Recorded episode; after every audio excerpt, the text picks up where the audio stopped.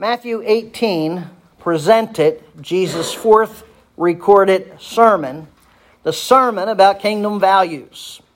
This sermon, preached only to the disciples, taught the values of humility, guarding against sin, pursuing a sinning believer, disciplining a sinning believer, and forgiving a repentant believer.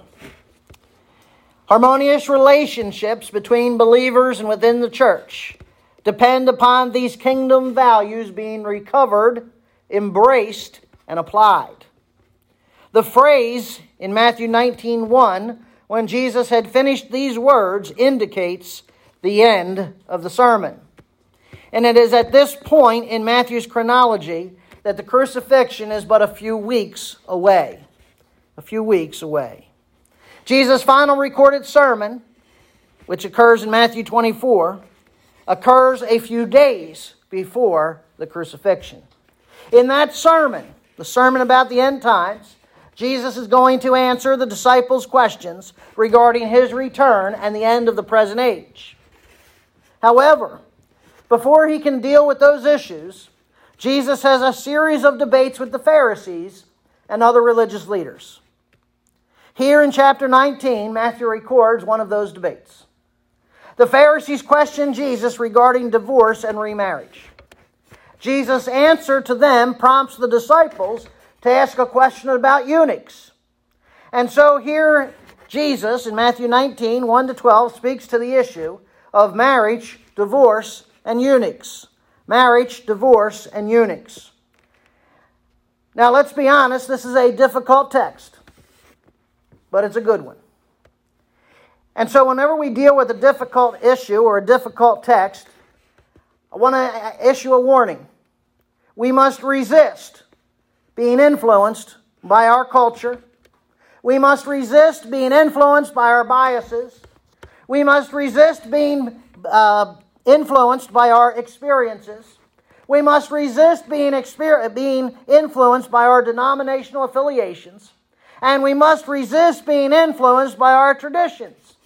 When we come to the Scripture, we must set aside culture, bias, experience, denominational affiliations, and traditions.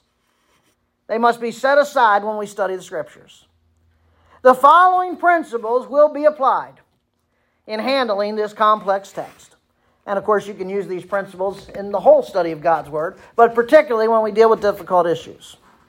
Number one, Scripture must be interpreted literally in light of the perspective of the author and original readers. Again, Scripture must be interpreted literally in light of the perspective of the author and the original readers. Understand that between us and them there are some 2,000 to 4,000 years. As 21st century Christians, we cannot put our perspective onto the text. We cannot force our perspectives onto the text of Scripture. To understand the original reader's perspective, we must consider the grammar, historicity, and culture of the text. Second, Scripture must be interpreted literally, allowing for the everyday use of figurative language. Again, Scripture must be interpreted literally, allowing for the everyday use of figurative language.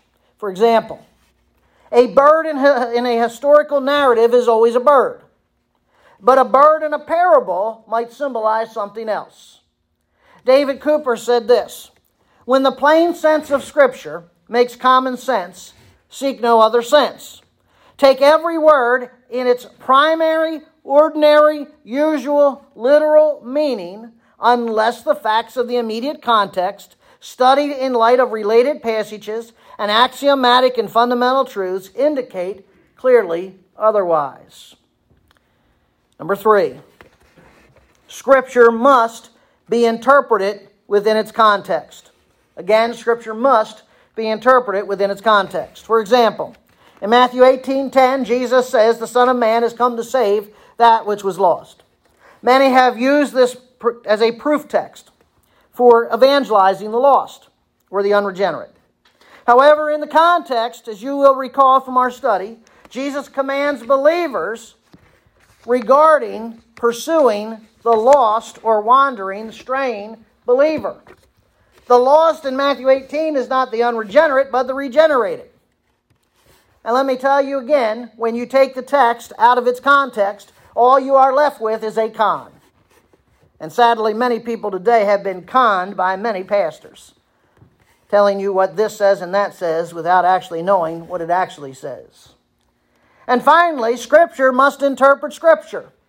Scripture must interpret Scripture. We take the difficult passages and understand them with the clearer ones.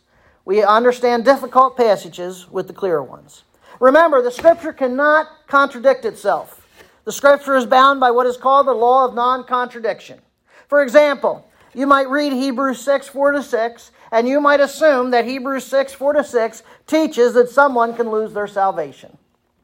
However, there are many other verses in the New Testament and the Old Testament that confirm the doctrine of eternal security.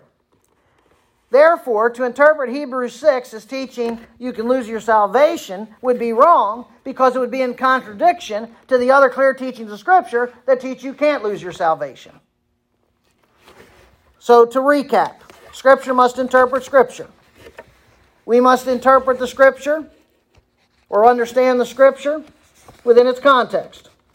We must interpret the Scripture literally, and we must interpret it according to the perspective of the authors and original readers. If we would take these principles and study Matthew 19, we will rightly understand what Jesus says about marriage, divorce, and eunuchs. Let's begin with Matthew chapter 19 and verses 1 through 6. Matthew 19, 1 to 6. Now, Jesus sets forth here God's purpose for marriage. God's purpose for marriage. Verse 1. When Jesus had finished these words, he departed from Galilee and came into the region of Judea beyond the Jordan, and large crowds followed him, and he healed them there. Some Pharisees came to Jesus, testing him and asking, Is it lawful for a man to divorce his wife for any reason at all? And he answered and said, Have you not read that he who created them from the beginning made them male and female, and said, for this reason, a man shall leave his father and mother and be joined to his wife, and the two shall become one flesh. So they are no longer two, but one flesh. What therefore God has joined together, let no man separate. Again, here's God's purpose for marriage. Now let's note here at the beginning this is a new phase of ministry for Jesus. His Galilean ministry has ended. He will no longer go back to Galilee until after his resurrection. His Perean ministry has now begun. Matthew 19 revealed that after finishing the sermon about kingdom values, Jesus departed from Galilee and came into the region of Judea beyond the Jordan. Now, to understand where Jesus is presently, it's necessary to understand Israel's geopolitical climate during the first century AD. Following the death of Herod the Great, you remember Herod who was the king when Jesus was born. Following his death, 4 BC, Caesar divided Israel into five regions. Five regions. The northernmost part of Israel was designated as Syria. South of Syria, directly south, was Galilee. Directly east of Galilee was Iturea. If we move southeast from Galilee, we come to Perea on the Jordan River's east side. Directly south of Galilee was Judea. And the region of Judea was comprised of three major areas Samaria, Judah, and Idumea. Samaria, Judah, and Idumea. Matthew states here that Jesus left the region of Galilee and he and the disciples were headed towards the region of Judea. But he also states that they were beyond the Jordan. We have to recall that due to religious and racial prejudices, the Jewish people did not travel through Samaria on their way to Judah. So they would leave the region of Galilee as they left Galilee, they would immediately come into the region of Judea. However, they would then cross the Jordan River and then travel down through Perea, so they didn't have to travel through Samaria. Eventually, they would cross the Jordan River again, entering back into the region of Judea near the city of Jericho. And so from there, they would then make their way to Judah and the city of Jerusalem. So if you have a Bible map and you're looking at your Bible map of the time of Christ, you'll uh, notice those various regions and how Jesus traveled. So he left Galilee, headed south, entered into Judea, okay, but doesn't want to go through the Samaritan part of Judea, crosses over the Jordan River into the region of Perea, down Perea, back over the Jordan near Jericho, and then finally uh, to the city of Judah and Jerusalem. Now, as Jesus and the disciples traveled through Perea, Scripture says large crowds followed him. The word large, polus, means a great number of crowds. These crowds were likely other Jewish pilgrims on their way to Jerusalem, just like Jesus and the disciples to celebrate Passover. Surrounded by a throng of people, what does Jesus do? He stops and heals them. Though headed to Jerusalem to die for the spiritual needs of humanity, Jesus does not hesitate to stop and minister to the spiritual or to the physical needs of the people. Indeed, we have a compassionate Savior. And it would behoove us ourselves as believers to follow his example of compassion and seek opportunities to minister to those in need. Now, during this time, some Pharisees came to Jesus testing him. Now, that word testing, parizo, or uh, parazo rather, means to uh, determine the nature of something. That's the usual meaning of the term testing. However, it can also mean to test someone or to trap someone. Matthew previously used this term in Matthew 4 1 and 3. Then Jesus was led up by the Spirit into the wilderness to be tempted by the devil, and the tempter came. Both tempted and tempter there translate this term, parazo. In Matthew 4, the tempter is Satan, and he came to tempt Jesus to sin. In Matthew 19, the Pharisees tested or attempted to trap Jesus to discredit him in the eyes of the people. So the Pharisees asked, Is it lawful for a man to divorce his wife for any reason at all? Now, the word lawful, exestin, means is it permissible? Is it permissible for a husband to divorce his wife for any reason?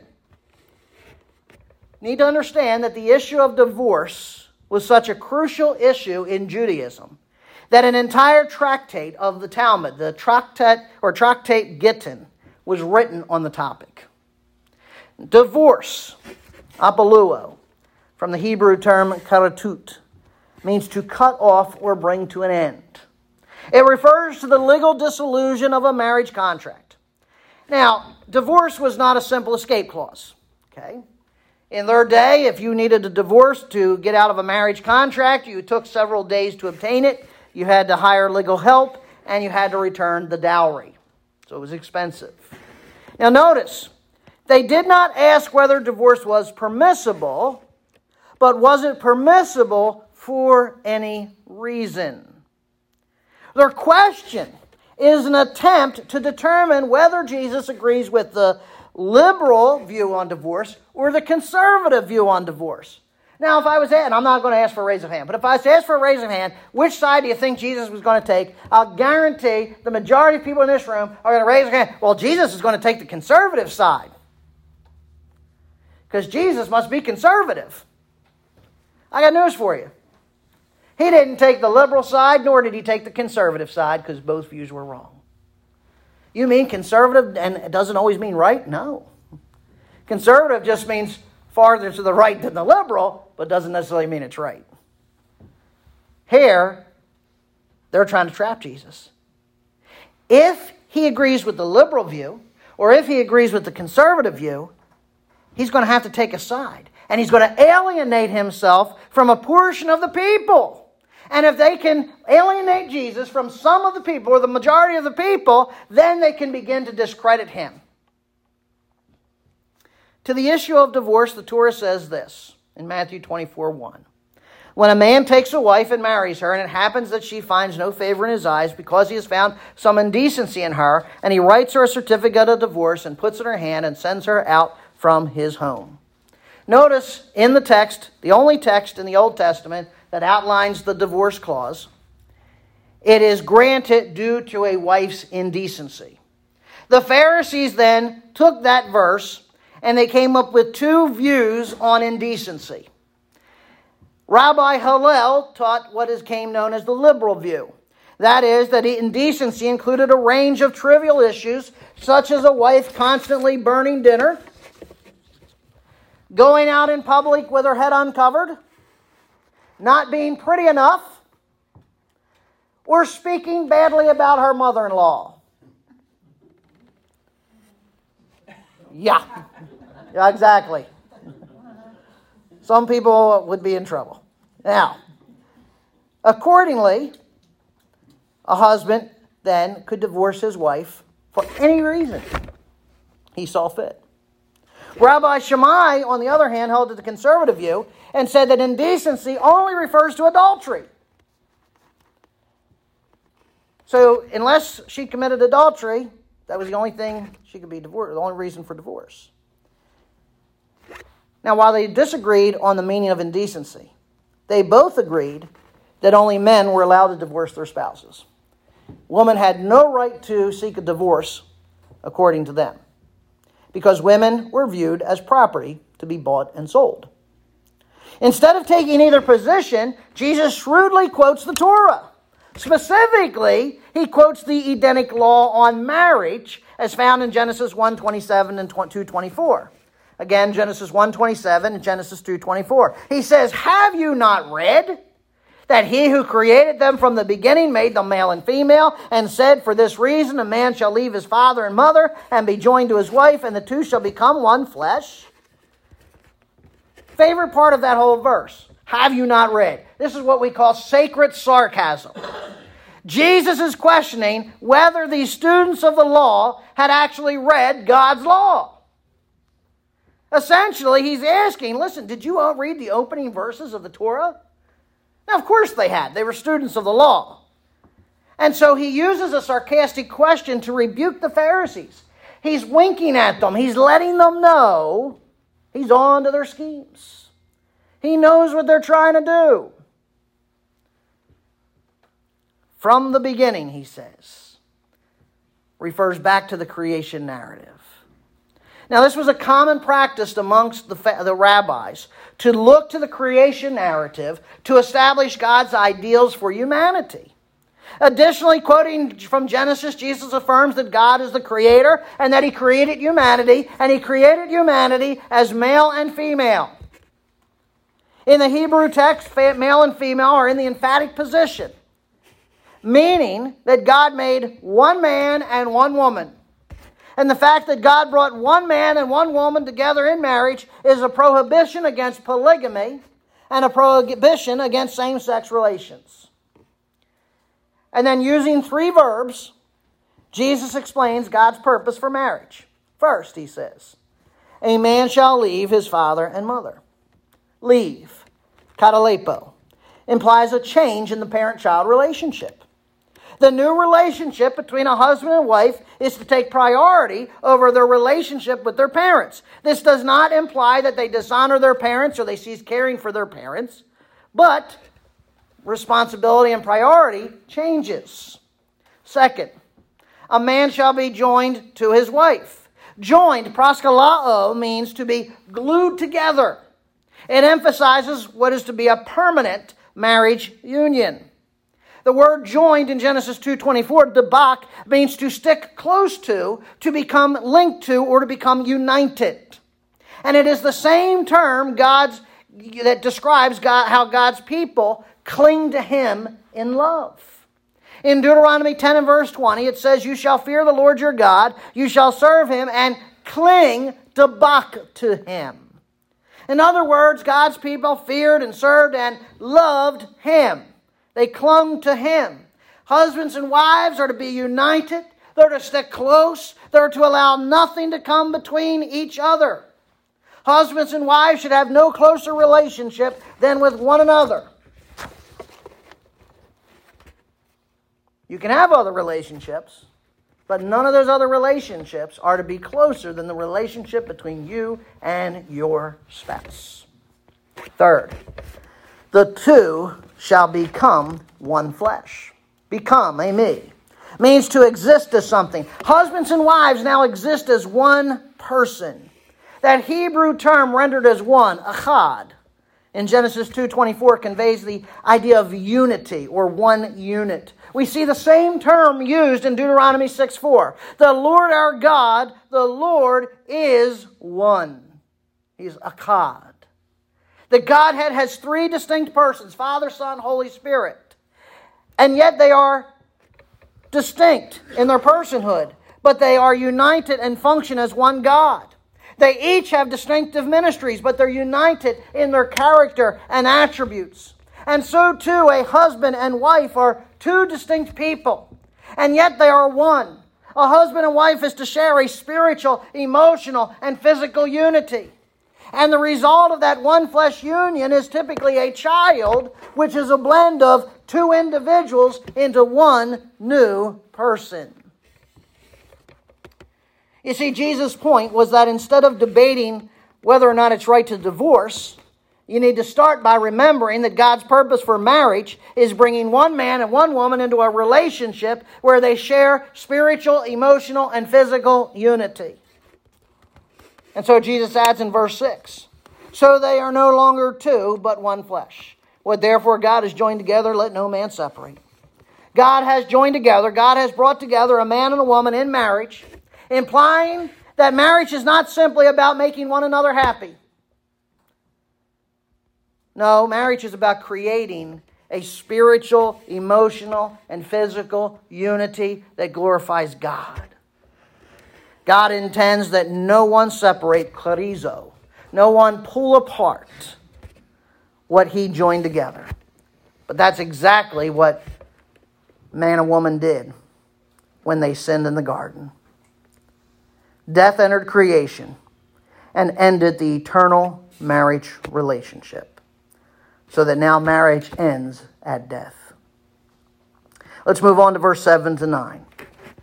In verses 7 through 9, Jesus sets forth God's permission for divorce. God's permission for divorce. They said to him, Why then did Moses command to give her a certificate of divorce and send her away? He said to them, because of your hardness of heart, Moses permitted you to divorce your wives. But from the beginning it has not been this way. And I say to you, whoever divorces his wife, except for immorality, and marries another woman, commits adultery. Not satisfied with the answer that Jesus has given, the Pharisees ask a second question Why then did Moses command to give her a certificate of divorce and send her away? Note the reference to Moses. That's a Jewish euphemism for God's law as received by Moses. It appears they're attempting to now pit Jesus against Moses, the lawgiver. Nonetheless, their, fa- their question is erroneous. But before we examine the error, let's consider where and why they pose the question. Okay? So we're going to deal with the error of their question in a moment. But there's something you need to understand here you need to understand the motivation behind this question. Where were they? They were in Perea. We established that in verse 1, that they're in Perea. Now, I know so many times when we read the scriptures, we skip over those things because we think, well, that's not important, okay? You know, so what? So he went down Judea and crossed over the Jordan. Big deal. It is a big deal in light of this question. Follow with me. Perea was under the reign of Herod Antipas. A little over a year before, Antipas beheaded John the Baptizer for condemning Antipas' affair with his sister in law Herodias, whom he later married. John's condemnation of Herod Antipas was based on Leviticus 18:16 which says, "You shall not uncover the nakedness of your brother's wife." That's a nice way of saying don't have a sexual relationship with your sister-in-law. Hence the fa- sense that's what John condemned him for. He put him to death. The Pharisees hope now that Jesus will denounce all divorce, okay? Which would then put Jesus in the position of having to condemn Antipas' divorce of his wife to marry Herodias, his sister in law. And listen, they figure if Antipas killed John for condemning his affair, he'll kill Jesus for condemning his divorce. So that's their motivation. Forget trying to trap Jesus and, you know, make him look bad. Now we're going to get him killed. Because we know now he's to he's just going to not flat out say no divorce at all. That's why it's important that we find out what all those little things mean. Why those little grammatical statements and, or linguistic statements about crossing the Jordan and being in Judea and all of that, why they're there. God wasn't being paid by the dollar. Okay, God just wasn't trying to fill up 500 word essay. Everything in the scripture is there for a reason. That statement in verse 1 gives us the motivation behind the question of the Pharisees here in verse 7. Forget, they're not, they attempted to discredit Jesus. Now they're going to have Jesus killed. Now let's get to the error. The Pharisees' error was stating that the law commanded divorce. I want to take you back to Deuteronomy 24. If you'd like to turn there, fine. Verses 1 through 4 of Deuteronomy. The only divorce clause in the Torah is found in Deuteronomy 24, verses 1 through 4. And we're going to read it because it's important to understand what Jesus is about to say.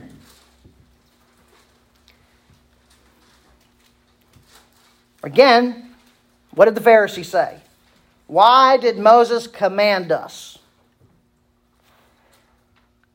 Verse 1 of Deuteronomy 24. When a man takes a wife and marries her, and it happens she finds no favor in his eye because he, because he has found some indecency in her, and he writes her a certificate of divorce and puts it in her hands and sends her out from his house, and she leaves his house and goes and becomes another man's wife. And if the latter husband turns against her and writes her a certificate of divorce and puts it in her hand and sends her out of his house, or if the latter husband dies who took her to be his wife, then her former husband who sent her away is not allowed to take her again to be his wife, since she has been defiled. For that is an abomination before the Lord. Now, Listen, you shall not bring sin into the land which the Lord your God gives you as an inheritance. Little Hebrew grammar lesson here. In biblical Hebrew, commands are given in the imperfect mood and second person. Okay? Imperfect mood, second person. Within the divorce clause, there is not one imperfect verb joined to a second person. There is no command to obtain a divorce or write a bill of divorce. The only command in those four verses is found in verse 4 do not bring sin on the land. And the only command there is given in the context not of divorce, but of remarriage. Yahweh declares here that if you divorce your spouse and remarry, you're forbidden, forbidden from divorcing your second spouse to go back to your first spouse. That's the only command. Okay? That's it. Neither Moses nor God commanded anyone to get a divorce. Instead, divorce was permitted. So they're twisting the scriptures here, folks. Now, why did Yahweh permit divorce? Notice Jesus says, Because of your hardness of heart, Moses permitted you to divorce your wives. The hardness of hearts, one Greek word, sclerocardia, refers to stubbornness or obstinance. In other words, God permitted divorce because of their stubbornness. Their stubbornness was their refusal to cease from immorality and repent.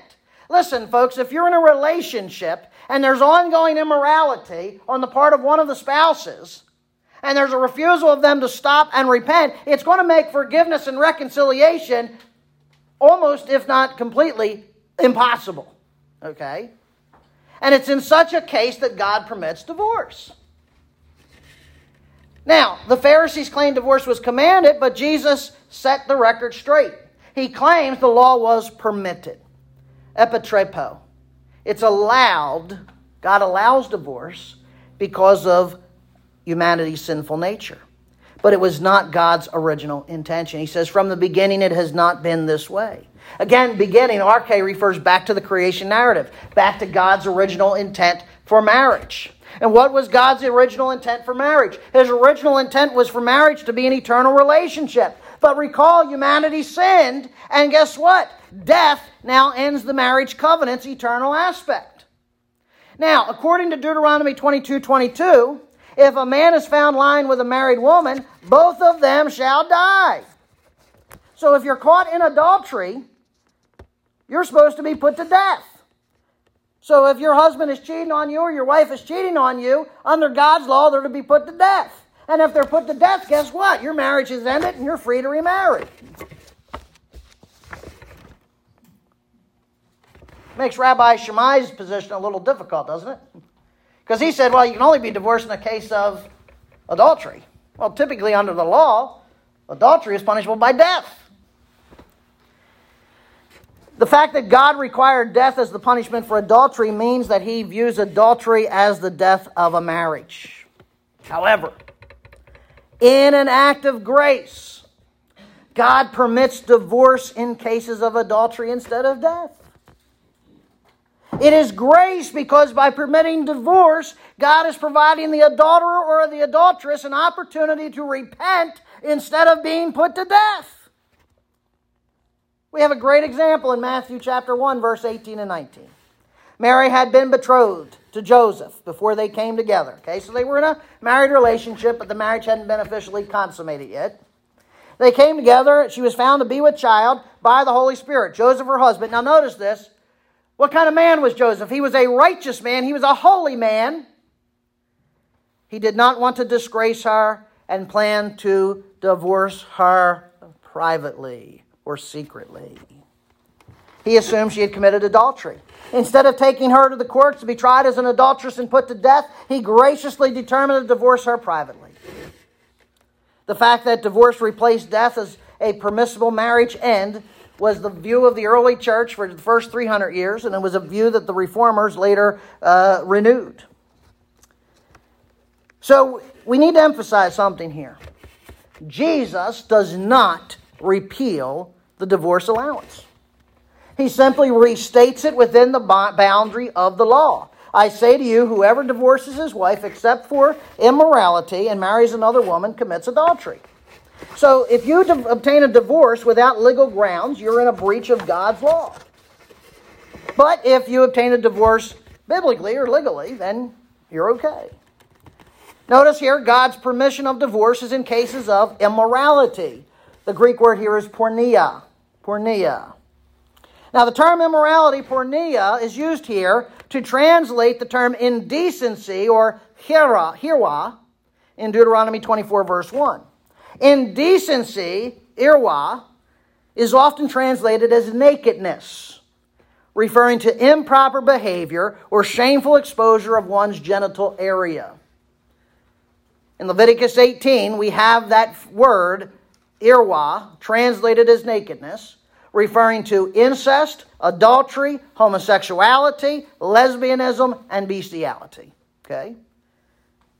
So, indecency or immorality here refers to any illicit sexual relation. Okay? So, indecency isn't just adultery, it's any form of indecency that's of a sexual nature.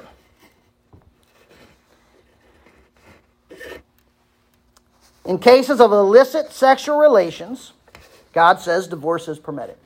He does not expect any spouse to remain in such a state. Paul sets forth a second exception clause to divorce, that of desertion. Desertion. 1 Corinthians 7:15 If the unbelieving one leaves, let him leave. The brother or the sister is not under bondage in such cases, but God has called us to peace. That phrase not under bondage, douloo means you are not constrained by the law. Okay? In other words, if your spouse abandons you, you are no longer legally bound to that marriage. You are free to seek a divorce, and if you choose, even to remarry. The abandoned spouse is no longer under the constraint of God's law to remain married to a deserter. Furthermore, you're legally free to remarry in God's sight. Remember, God has called you to live in peace, not hostility. To try to remain in a marriage where one spouse doesn't want to be in the marriage only leads to more conflict. And that doesn't honor God. Paul also gives us a third clause, exception clause, a third legitimate reason for divorce. In 1 Corinthians 7:15, if the unbelieving one leaves, let him leave. The brother, the sister is not under bondage. Here's the key, in such cases. The plural usage of the phrase in such cases, en tois toioutois, occurs nowhere else in the Greek New Testament. It occurs nowhere in the Septuagint. But there are over 600 usages of this phrase in other Greek literature between the 5th century BC and the 4th century AD. And in each of those usages, the phrase can be rendered as any similar situation. Now, Paul says, in such cases, plural, he's not simply referring to desertion. If he was referring to other cases of desertion, it would have been singular. But because it's plural here, he refers to other situations that would destroy a marriage. Such cases would include, but aren't limited to, verbal abuse, sexual assault, emotional abuse, economic abuse, psychological assault. They would also include abuse of alcohol, drugs, and gambling. Such addictions are often accompanied by destructive behaviors such as lying, stealing, and even violence. And my friends, hear me out abuse and addiction are in direct conflict with God's plan for marriage. Now, that's not saying you have to get a divorce in that situation, but it's permitted. You see, in a marriage, husbands and wives are to be one flesh. But abuse or violence against your spouse violates that one flesh union. I love what Dr. Keener says here. He's a professor of biblical studies at Asbury. He says this If a husband is beating his wife, that certainly violates the one flesh union. He says, if he were beating himself, we'd recommend psychiatric help. If he's beating his wife, who is supposed to be one flesh with him, he is certainly not treating her as one flesh. You see, friends, when there's a violation of that one flesh union, it is incumbent upon the victim or somebody near the victim to take the necessary steps to stop that cycle of violence and includes divorce if necessary. And certainly all divorce is regrettable, but I'll tell you, sometimes it is your best choice. It is your best choice. Returning to Matthew 19 19, Jesus said, Whoever divorces his wife except for immorality and marries another woman commits adultery. Boy, this, word, this verse gets so twisted because people are too lazy to actually look up what is the text is actually saying. Commits adultery. The passive voice of that verb, commit adultery, indicates that an unjust basis for divorce has caused the woman to be viewed by everybody else as an adulteress. Let me give you the Capellian translation. If you divorce your wife without proper grounds, you cause her to suffer as an adulteress because you've made her look like she was guilty of something illicit. Again, you have to remember in their culture, woman couldn't divorce, but a man could, and he would only divorce her because of something illicit. So if this man divorced this woman, she must have done something wrong in his eyes. Mark 10, 1 through 12 is the corollary passage here to Matthew 19. And verse 11 of Mark 10 clarifies this. It says, Whoever divorces his wife and marries another woman commits adultery against her. In other words, the husband who unjustly divorces his wife and marries another woman is guilty of adultery against her. Who's the her there? His first wife. You divorce your wife, okay, for, for no legitimate biblical reason, you divorce your wife and you go out and marry another, you have just committed adultery against your first wife, God says. The first wife was scandalized by her former husband. She's not the adulteress, he's the adulterer. Now, in Mark 10 12, Jesus says, my boy, let me, let me tell you what's coming here in verse 12, going to knock your socks off. And if she herself divorces her husband and marries another man, she is committing adultery. What? Do you see what Jesus did here? It's just like what he did in Matthew 5. You have heard it said unto you, but I say unto you that the, the, the rabbis have taught only a man can get a divorce. Jesus says that's not the intention of the divorce clause. The divorce clause applies as much to men as it does women. And so he says if she herself divorces her husband and marries another man, she's committing adultery. He just elevated the woman's position in Jewish culture. He broke the glass ceiling. They couldn't divorce. Now, in the Roman world, women could seek a divorce, but in the Jewish world, no. So, Mark 10, Jesus says here, the same condition applies to a woman as a man. If a woman unjustly divorces her husband and remarries, she's guilty of adultery. Now, again, that doesn't say if the divorce is legal, you're free to remarry. If it's biblical, you're free to remarry. He's only condemning remarriage in the case where the divorce is what? Not biblical. And again, let me clarify here, okay? You got a divorce. Your, your spouse left you and they left you for an unbiblical reason. They're not free to remarry, but you are. Okay? They're under God's judgment, not you. They killed the marriage. You're free. You're not under God's condemnation. Okay? God's permission of divorce provides the opportunity for remarriage. By God's standards, a person who, who, who, who receives an illegitimate divorce is free to remarry. So if you're the innocent party, okay, you're free. Also, according to God's standards, if someone initiates the divorce for a legitimate reason, you're free to remarry. So if you were the one initiating divorce because your spouse you know, cheated on you, abused you, whatever, it's biblical, there's a biblical reason, they desert you, whatever, you're free to remarry.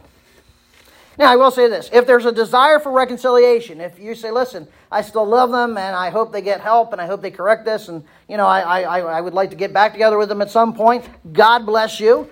In that case, you got to remain single.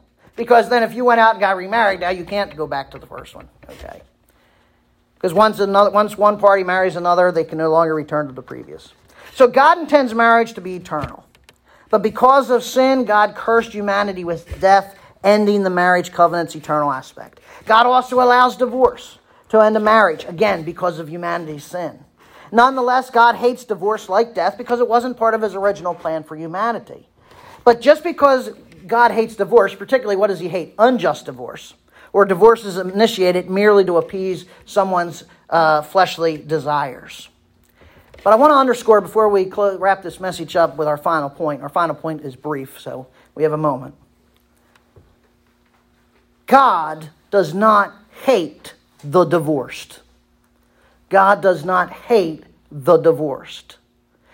God Himself is currently divorced. God is divorced from Israel. Jeremiah 3 8. God, Yahweh said, I saw that for all the adulteries of faithless Israel, I sent her away, I divorced her, and I gave her a writing or a certificate of divorce. If all divorce is sin, then God sinned. And if God sinned, he's no longer holy, and therefore he's not God. So the fact that God is divorced currently means what? Not all divorces are sinful. The only ones that are sinful are the people that get divorced because they want to go out and have relations with other people other than their spouse. Finally, verse 10 to 12. The disciple said to him, If the relationship of the man with his wife is like this, isn't it better not to marry? But he said to them, Not all men can accept this statement, but only those to whom it has been given. For there are eunuchs who were born that way from their mother's womb, and there are eunuchs who were made eunuchs by man, and there are also eunuchs who made themselves eunuchs for the sake of the kingdom of heaven. He who is able to accept this, let him accept it. God's principle for eunuchs. Now, eunuchs are unique, okay? Verses 10 and 12. God's principle for eunuchs. The disciples had this idea that better not to get married then. Listen, if, if, if we can only be legally divorced for these reasons, then maybe we should have just stayed single. Now you have to understand their question comes from years of rabbinic teaching and culture. The rabbis treated divorce as being as virtuous as marriage. One rabbi said this a bad wife is like leprosy to her husband. The only remedy is to divorce her and be cured of your leprosy. Another, and maybe some of you have experienced that. Another rabbi said, listen, if you've got a bad spouse, it's your religious duty to divorce her. So divorce was looked at even as a religious duty. That's why they're struggling with Jesus' teaching. He just limited divorce. Well, you can't get a divorce because she burnt the toast. Oh man, it's better to remain single and not marry. Now you need to understand here. They understood Jesus to say marriage is to be a lifetime commitment. And divorce is allowed, but in severe cases. The reason they ask their question is because they're shallow and selfish. Oh man, if I'm stuck with her and she's burning dinner, It'd been better for me just to be single. They'd rather be single than work at preserving their marriage and eating burnt toast. And not much has changed today, has it? Jesus says, Not all men can accept this statement, but only to those whom it has been given. The statement here is what? Well, the word accept, choreo, to make room for something in one's heart. The idea behind the term is this to practice something. In other words, not everyone can make room in their heart for a lifetime of celibate singleness. Most people have a desire for sexual intimacy. Not many can practice celibacy. That's why Paul says in 1 Corinthians 7 to the unmarried and the widows, if you don't have self control, let them marry. It's better to marry than to burn with passion. Okay? Don't live a life of frustration. Go out and get married. You see, celibate singleness is not something maintained by sheer willpower, it's not natural. Paul says in 1 Corinthians 7 7, I wish that all men were even as I myself. However, each man has his own gift from God, one in this manner and another in that. Now, listen, there are many singles today who endure celibacy with frustration and temptation.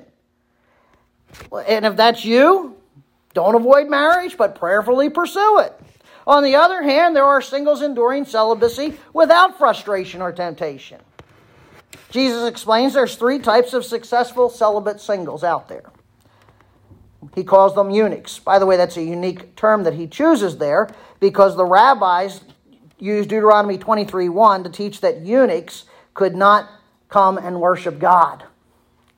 But they, they failed to read Isaiah 56, 4 to 5, that says, Thus says Yahweh to the eunuchs who keep my Sabbath, and the eunuchs who choose what pleases me, the eunuchs who hold fast to my covenant, to them will I give in my, a place in my house and within my walls a memorial, and a name better than that of my sons and daughters. I will give them, the eunuchs, an everlasting name which will not be cut off.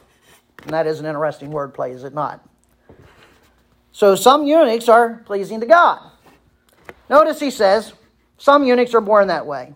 In other words, they suffer from a congenital disorder that resulted in them having limited to no sexual capacity. Okay? Um, some became eunuchs by other people. For example, if you worked as a harem guard, you were castrated. Uh, some twisted parents would castrate their children in the worship of their God. The third is the eunuch who made themselves eunuchs for the sake of the kingdom of heaven. Now, these, this group does not mutilate themselves. They're not cutting off their flesh. They're voluntarily choosing to live a celibate life to serve the Lord. Paul says in 1 Corinthians 7:32, one who is unmarried is unconcerned about the things of the Lord, how he may please the Lord. Now, the word unmarried there typically refers to someone loosed from marriage, but it also then implies that they're now living in a celibate state because commitment is not because of the commitment necessary for their ministry paul says some believers are better off not marrying. But if that's the case then god has specifically gifted them with celibacy. He says to those who are eunuchs for god's kingdom and it's not everybody jesus says he who is able to accept this let him accept it. If you can make room for this in your heart if you can practice it then practice it. If you can't go get married so, in our final wrap up here, God created marriage as a union between one man and one woman, a physical, emotional, spiritual union that God intended to be permanent. But because of sin, it ends with death and sometimes divorce. But because God created it, it is sacred. And I don't think I have to remind anyone of this, but I will. It shouldn't be hastily rushed into. If you're getting married just for sexual gratification, you're going to find out that when youthful lust and looks have passed, you're going to have to build your marriage on something else. Prayerfully strive to build your marriage on self sacrificial love and strive to care for one another. Though God permits divorce, He didn't permit it so you can pursue your selfish desires. And I would also like to add if you've suffered from a divorce because of some indecency, desertion, or some other violation of the one flesh union, God has not condemned you. God does not condemn you, nor does He condemn you to live a life of singleness. You're free to remarry if you choose. I would also like to add if you've initiated a divorce to gratify your selfish desire, or you've initiated divorce for a less than biblical reason, then you need to repent of your sin. And finally, to the singles, because God has gifted some with singleness, the church should not despise or treat singles as second class citizens. Sadly, believers treat those who are single as they're less than complete.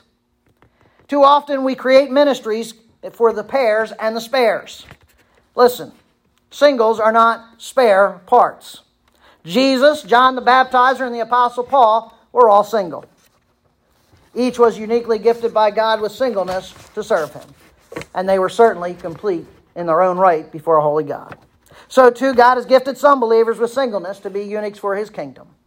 God has also gifted others with marriage. And to you who have been gifted with marriage, I say use that gift to serve the Lord. As Paul says in 1 Corinthians 7 7, each man has his own gift from God, one in this manner, one in singleness, and another in that, or in marriage. So, whatever God has gifted with, go and use it to serve Him. Let's pray. Father God, Lord, we come and ask you in the name of Jesus that you would help us with this difficult issue. That, Father, there has been much harm done on the issue of marriage and divorce and eunuchs or singles. There's been much hurt done by the church because of it. So, Father, help us to capture your spirit on these issues. That, Father, first and foremost, we'd understand your purpose of marriage, that one flesh union. And that, Lord, to those that are married, I pray that, Father, they would abound and grow in that one flesh union. Father, for those who have been divorced, I pray, Lord, that you'd be gracious to them. If someone has initiated a divorce to pursue a sinful desire, then, Father, convict them and bring them to repentance. And, Father, for those who've been victimized by a divorce, They've been divorced because their spouse has done something unbiblical. They've done something to harm that one flesh union. And Father, I pray that you'd pour out your grace upon them. And I pray that peradventure you might work in that other spouse and might peradventure save them and bring them to repentance. And Father, I pray for those that are single. I pray, Lord, that they would see they have as much to offer the church just as married people. And that, Father, together, whether single or married, we can all serve the Lord together for your honor and for your glory. Amen.